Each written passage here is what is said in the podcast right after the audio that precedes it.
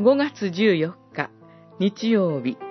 改革派協会を覚えてその2契約の子の救い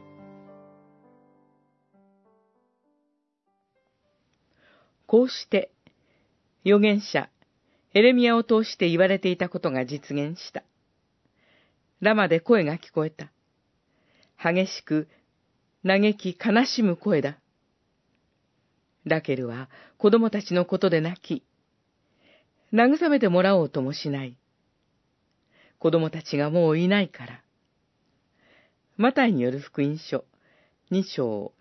十七節、十八節。自分とは別の。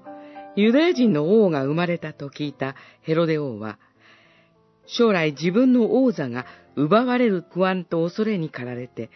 生まれたばかりの主イエスを殺そうとします。そのためにヘロデ王は、ベツレヘムとその周辺一帯にいた2歳以下の男の子を一人残らず殺させたのでした。主イエスの殺害は失敗に終わりましたが、この事件の巻き添えで殺された多くの幼子の母親たちは、悲嘆の中に突き落とされました。十八節のエレミアの予言には、希望の言葉が続けられていたのですが、この母親たちの希望とは何でしょうか？それは、主イエスを救い主と信じる自分の信仰です。こんな目にあったら、そんなこと、信じられるわけがない、と思われるかもしれません。しかし、それだからこそ、信じることができたときには、この信仰は、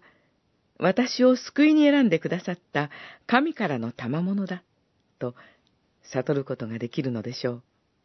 そして、母親を救いに選んでくださった神が、その子をも契約に入れてくださったという事実が、その時に明らかとなり、